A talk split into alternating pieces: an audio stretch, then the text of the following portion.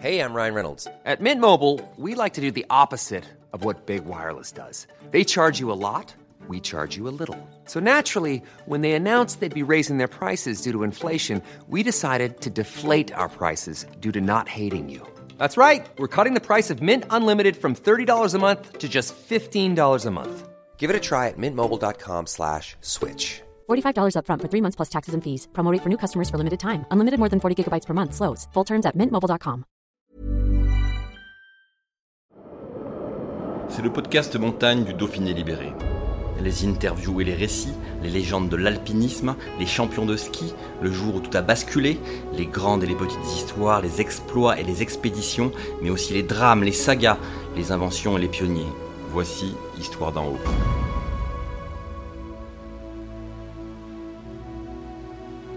C'est une mortelle randonnée restée dans les mémoires des montagnards du canton du Valais en Suisse. Les 29 et 30 avril 2018, au cœur de la Haute Route, le célèbre raid à ski reliant Chamonix à Zermatt, les deux capitales de l'alpinisme, une tempête va fondre sur 14 personnes.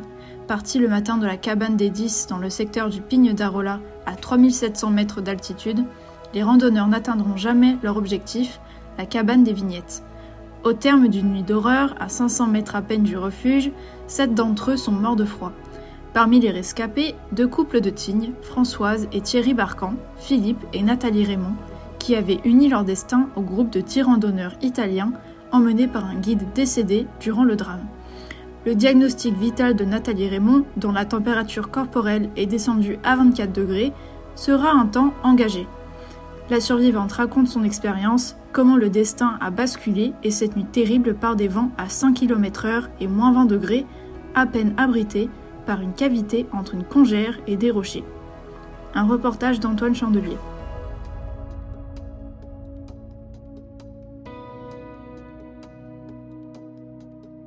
Alors Nathalie, ce 29 avril au matin, vous partez de la cabane des 10 pour la cabane des vignettes.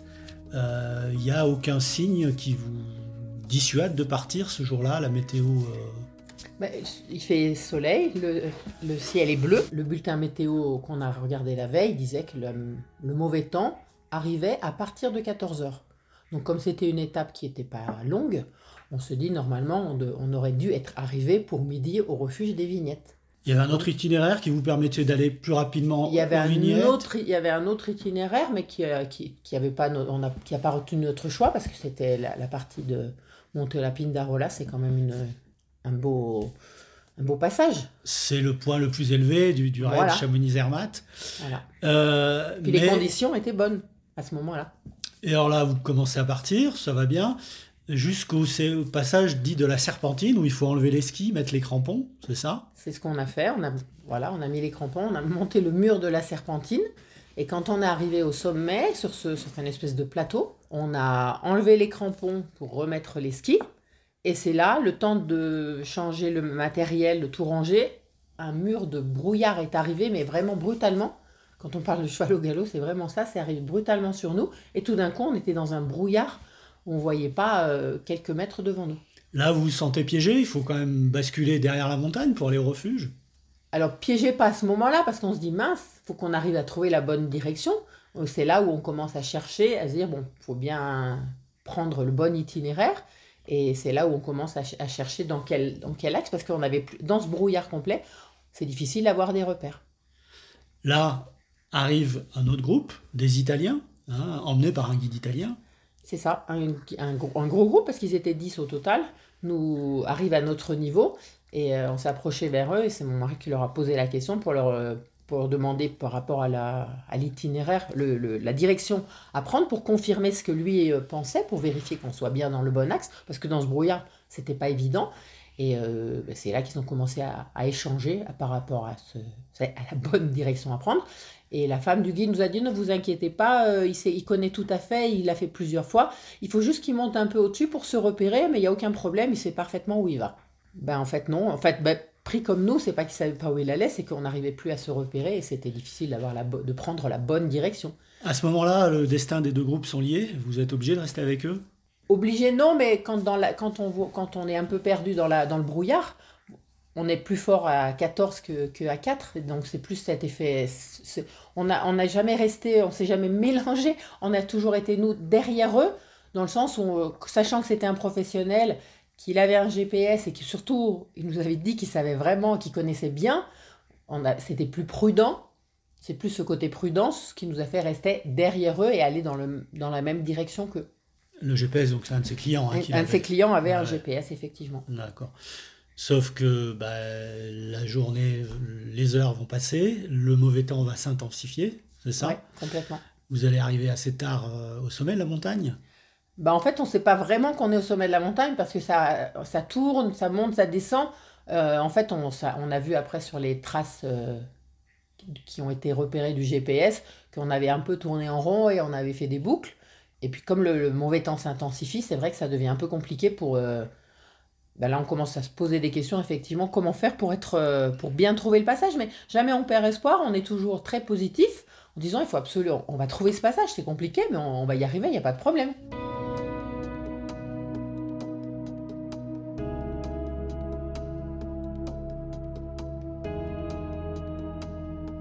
Et là commence la descente euh, sur le versant qui doit vous mener au refuge. Voilà, et là, quand ça commence à descendre, je dis Ah, bah ça y est, c'est bon, on va dans la bonne direction, ça descend. Donc, on savait qu'en en bas de cette descente, il y avait le refuge. Donc euh, là, on était au contraire assez confiants, mais le mauvais temps s'intensifiait par contre. Alors vous avez enlevé les skis? Ah, ben là, on les avait déjà enlevés depuis un moment parce que c'était trop. dan- En fait, ils- eux, ils avançaient très doucement, puis c'était trop dangereux avec ce vent. On n'aurait pas pu rester sur les skis. Donc, on avait les crampons par sécurité. Les skis étaient accrochés sur le sac à dos. Et les tornades qu'il y avait, ça nous couchait parfois. Il fallait planter le piolet à chaque pas pour se déplacer et pas partir dans la pente parce qu'il y a quand même une pente qui est assez importante. Et à quel moment vous décidez de vous arrêter près de ce fameux cairn qui est presque en bas hein, de, de la pente? Le refuge est à 500 mètres. Euh, Bah, c'est les coups pas de tonnerre, c'est la Alors, il y, a- y y y le mauvais temps, bien sûr, qui est persistant, la foudre qui commence à, à faire du bruit, et là, c'est très inquiétant. Et le guide italien, euh, Mario, dit euh, Stop, là, on s'arrête, euh, on va pas plus loin, c'est trop, c'est pas possible.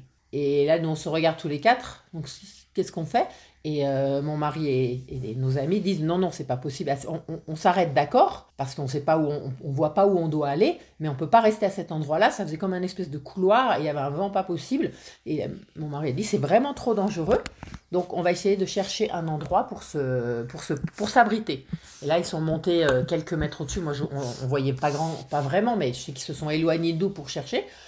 Et ils nous ont appelé un petit moment après en nous disant c'est bon montez. Donc on les a suivis un peu au-dessus et ils ont commencé à essayer d'organiser euh, un semblant de bivouac pour essayer de nous protéger du vent. Ils ont creusé avec les pelles, ils ont planté les skis, ils ont mis les sacs à dos pour nous faire un mini abri où on soit au moins protégé du vent. Alors c'était très inconfortable, je crois que vous pouviez même pas tenir à deux. Hein, dans Ah non, non, c'était, on avait vraiment que le haut du buste qui était engagé dans cette espèce de, de petite cavité, mais au moins ça protégeait du vent quand même. Et ça a permis de se poser parce qu'on était malgré tout fatigué. Et euh, on a passé la nuit dans ces conditions euh, très difficiles, mais toujours avec le moral en se disant on va, on va y arriver, c'est pas, il n'y a pas d'autre solution de toute façon.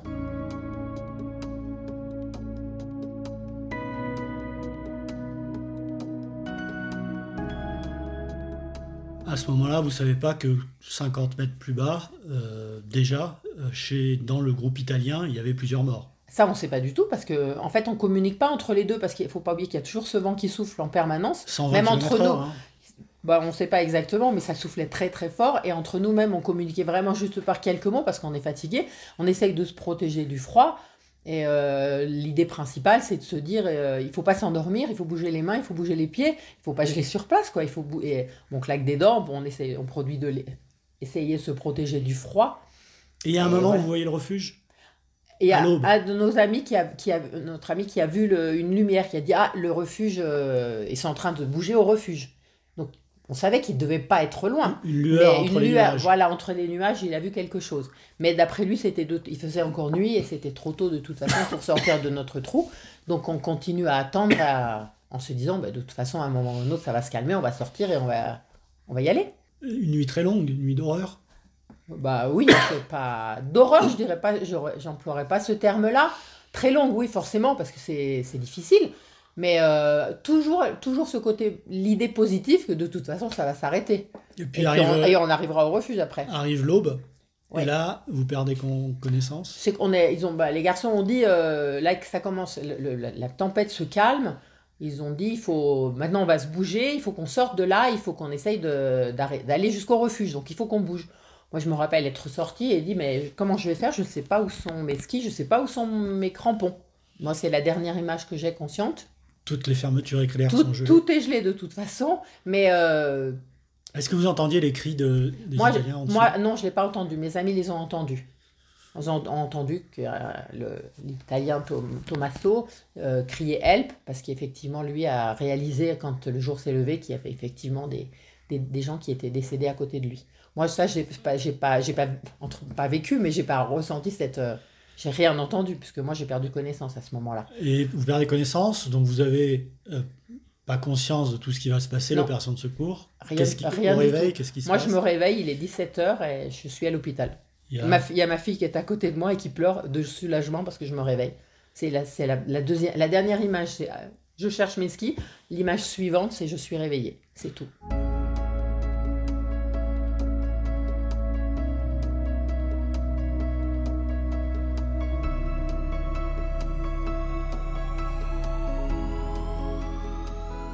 Votre température corporelle est descendue à 24 degrés. C'est ce qu'on m'a dit quand ils ont réussi à la prendre. Oui, j'étais à 24 degrés. Donc. Euh, Votre pronostic vital était Le engagé. pronostic vital était engagé, c'est ce que m'ont dit les réanimateurs qui m'ont secouru et puis les médecins anesthésistes qui sont intervenus pour me réchauffer euh, pendant la nuit. Enfin, toute la journée jusqu'à la Cinq, jusqu'à ça. cinq ans après, est-ce que vous considérez que vous êtes une miraculée, vous êtes une survivante? Il paraît, oui, c'est ce qu'on m'a dit, que j'avais la chance d'avoir peut-être une bonne constitution pour m'en être euh, sortie à si bon compte sans aucune séquelle. Qu'est-ce que vous inspire bah, Le destin tragique des gens avec qui vous avez partagé un Ça, on route. oublie, on on n'oublie jamais parce que c'est des gens qu'on a côtoyés pendant trois jours sur, dans les refuges précédents. Donc, euh, c'est des têtes, on a quelques images en tête, effectivement, des gens qui étaient joyeux, qui étaient contents de faire la même randonnée. Et euh, voilà, il y avait une bonne ambiance et tout le monde était ravi d'être en montagne. Jusqu'à présent, il avait fait très beau, donc c'était très chouette. Oui, on se dit toujours, bah, pourquoi eux, pourquoi eux et pas nous? Mais bon, ça, c'est le, c'est le, destin. Je veux pas. Je Est-ce que vous dire. pensez qu'il y a des leçons tirées de ce drame? Oui, force, for- bah forcément, parce que effectivement, maintenant, on sait qu'il y a des moyens plus modernes avec les GPS, avec tout ça, pour se bien rep- même s'ils existaient déjà à l'époque, on n'en avait pas, et maintenant, on se dit que c'est quelque chose qui est indispensable. La bonne préparation, le bon équipement. Bon, on avait, je pense quand même un équipement qui a qui nous a pas fait défaut parce qu'on s'en est sortis vivants tous les quatre. Donc si on avait été moins bien équipés, peut-être qu'on s'en serait pas sortis. Il faut toujours être, euh, faut, faut rester humble avec la montagne parce que ça, ça peut arriver à tout le monde et même si on pensait que les conditions étaient bonnes, on avait pourtant bien pris la météo qui s'est dégradée plus vite que prévu. Donc euh, ça peut toujours arriver. Il faut toujours être prudent et surtout avoir dans son sac tout le matériel nécessaire pour pouvoir faire face. Alors, d'autres groupes étaient arrivés au refuge. Le refuge avait bien enregistré votre euh, réservation. Est-ce que vous pensez que il aurait pu y avoir un- une inquiétude des- Ah bah, les- Je me dis qu'ils auraient peut-être pu, ou ils ont sûrement peut-être pensé, mais où sont passés ce groupe de quatre Français, puisqu'on les avait côtoyés au refuge les soirs précédents Est-ce qu'ils se sont interrogés? Est-ce qu'ils se sont dit qu'on avait peut-être changé d'avis? Ce qu'il faut se, se dire, en tous les cas, c'est que quand on fait une réservation dans un refuge et qu'on ne l'honore pas, il faut absolument prévenir. Il, faut, il ne faut pas... euh, il vaut mieux prévenir, déclencher des secours pour rien que de... Ou au moins chercher où sont les gens et pas se dire, bon bah tant pis, ils sont... Parce qu'effectivement, s'ils avaient déclenché les secours, il y a peut-être des gens qui seraient pas... Des... qui- les- Dans les sept morts, il y en aurait peut-être eu moins. Ce drame vous a travaillé longtemps psychologiquement après ou- Moi, je me suis fait suivre pour éviter de, de développer un stress post-traumatique sur les conseils des médecins réanimateurs qui m'ont qui m'ont suivi à l'hôpital. Et après, on me dit il faut, faut mieux prévenir. Et ça m'a permis de. Ça fait partie de ma vie. Je, je, je, je vis avec, ça c'est dans mon histoire. Mais j'ai tourné la page, je suis passée à autre chose. Vous Voilà. retourneriez un jour euh, sur chemin J'espère, j'aimerais bien finir cette euh, autre route, voilà, parce qu'on l'avait essayé 20 ans avant et on n'avait pas pu la finir non plus à cause du mauvais temps. Donc je me dis que quand je serai peut-être à la retraite, euh, si je prends le temps de bien m'entraîner physiquement, j'aimerais bien la finir, passer sous le Cervin et arriver à Zermatt.